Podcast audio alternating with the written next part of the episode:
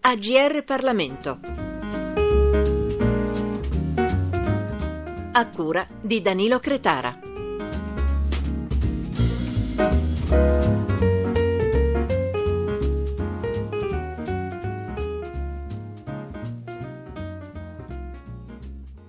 Nel maggio del 2012 il terremoto di 6,1 gradi della scala Richter segna una frattura indelebile per l'Emilia, una delle province più colpite, quella di Modena, a cui appartiene Carpi, sede di importanti aziende del tessile made in Italy, nel romanzo d'esordio Il silenzio delle campane, scritto a quattro mani per la casa editrice Round Robin dalle giornaliste carpigiane Antonella De Minico e Jessica Bianchi, è raccontato quel tremare della terra che ferma persino il rintocco delle ore delle campane del Duomo. I protagonisti di questo romanzo, non reali ma mutuati dalla dura realtà, i coniugi Emma e Carlo, dovranno affrontare con coraggio prove molto pesanti, che si potrebbero paragonare a scosse emotive della portata di quelle fortissime del sisma. Ascoltiamo l'intervista alle due autrici di questo titolo, Il silenzio delle campane, ringraziando per la collaborazione Sara Della Bella di Round Robin Editrice.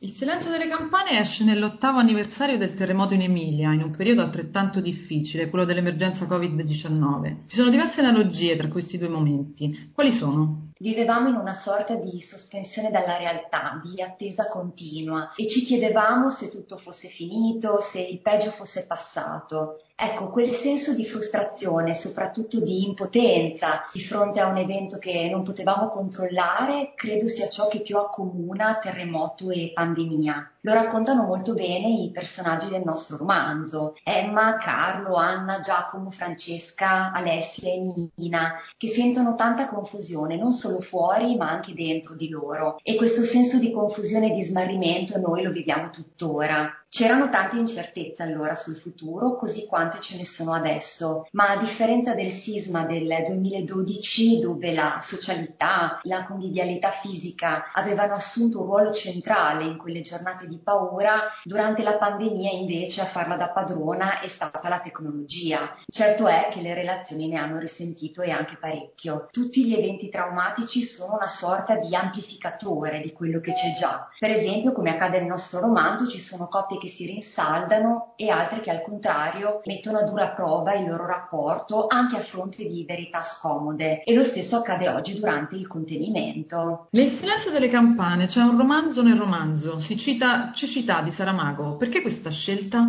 Premetto che consiglio a tutti la rilettura di uno dei capolavori saramaghiani, Cecità appunto. La lettura di Saramago è stata di grande spunto nella scrittura, senza presunzione, lo stile narrativo scelto nel romanzo segue un po' l'impronta dell'autore portoghese. La cecità purtroppo la stiamo osservando anche in questo momento di pandemia. La cecità dell'animo ricorre molto spesso, credo che tutti noi abbiamo avuto modo di averci a che fare. È un evento che scuote come lo è il terremoto, può fare aprire gli occhi. Sottolineo può può, ma non è detto che lo faccia. Alcuni dei nostri personaggi vivono una sorta di catarsi, iniziando ad aprire gli occhi interiori che permettono uno sguardo di sicuro più empatico, un'attività difficilissima da fare in una società centrata sull'io e sul tutto e subito. Il terremoto fisico scatena nei protagonisti un terremoto emotivo che li porta a cambiamenti, riflessioni, ritorni e nuovi inizi. Come cambia ai protagonisti questo sconvolgimento? Emma e Carlo sono due settantenni che sono sposati da 40 anni. Durante il terremoto si trovano a fare i conti con un segreto che Carlo non avrebbe mai voluto conoscere. Questo li metterà a durissima prova e non solo come coppia. Anna invece è una madre e una single di ritorno. È l'ex moglie di Giacomo che a sua volta ha iniziato una relazione con Nina, una donna moldava da cui sta aspettando un figlio. Alessia e Francesca sono due sorelle, figlie di Anna e Giacomo, e si portano dietro le ferite di un'infanzia e di un'adolescenza mai vissute appieno. Quelli che vivono i nostri protagonisti sono degli equilibri molto fragili, ma il terremoto emotivo che li scuote li aiuterà a rivedere la vita da un altro punto di vista, quello che non hanno mai osservato nella routine dei giorni precedenti il terremoto. Il terremoto in qualche modo rimescola le carte. Il libro è stato scritto a quattro mani. Mi raccontate che esperienza è stata? Un'esperienza bellissima,